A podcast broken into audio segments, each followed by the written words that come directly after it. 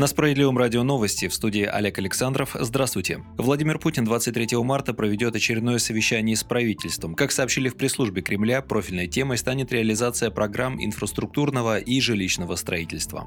Между тем, 40% предпринимателей оценивают положение своей компании как плохое. Месяц назад таких было 22%, говорится во всероссийском опросе предпринимателей аналитического центра НАФИ, опубликованном сегодня. В качестве респондентов выступили 500 собственников бизнеса, первые лица компаний и индивидуальные предприниматели всех основных отраслей экономики во всех федеральных округах. Доля тех, кто считает финансовые показатели своего предприятия скорее хорошими, сократилась, хотя и не так резко. Уровень оптимизма в отношении финансового положения собственных крупных компаний зависит от их размера. Средний бизнес в целом позитивно оценивает текущую финансовую ситуацию на предприятии, таких 53%. Тогда как среди владельцев и руководителей малых и микропредприятий положительные оценки встречаются реже – 28 и 15% соответственно, цитирует результаты исследования ТАСС.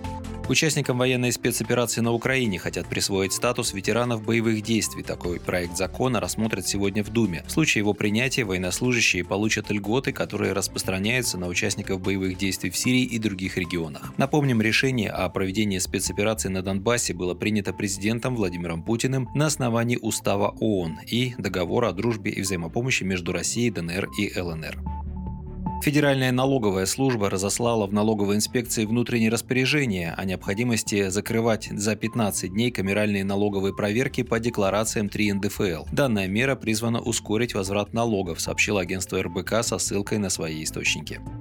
Почему в четыре раза подорожала офисная бумага, разберется Федеральная антимонопольная служба. В пресс-службе ФАС сообщили, что решение о проверке принято на фоне большого количества жалоб. В случае выявления нарушений и установления экономически необоснованных цен незамедлительно последуют меры реагирования. Минпромторг России ожидает стабилизации ситуации с поставками офисной бумаги в течение недели. Дефицита не будет, заявили в пресс-службе министерства в понедельник. Проблемы с поставками там связали с доставкой импортных химикатов на одном из крупнейших комбинатов, но уже произвели перестройку перестройку технологического процесса и нашли новые решения для производства. Крупнейшая российская компания целлюлозно-бумажной промышленности АО «Группа Илим» и единственный отечественный производитель мелованного картона компания «Кама» сообщили, что продолжают работу в штатном режиме.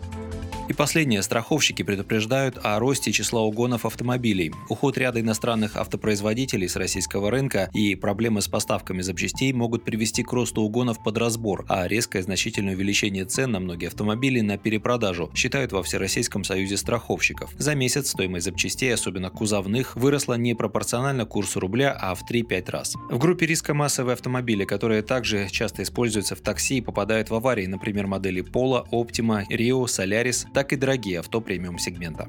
Вы слушали новости. Будьте с нами, будьте в курсе событий.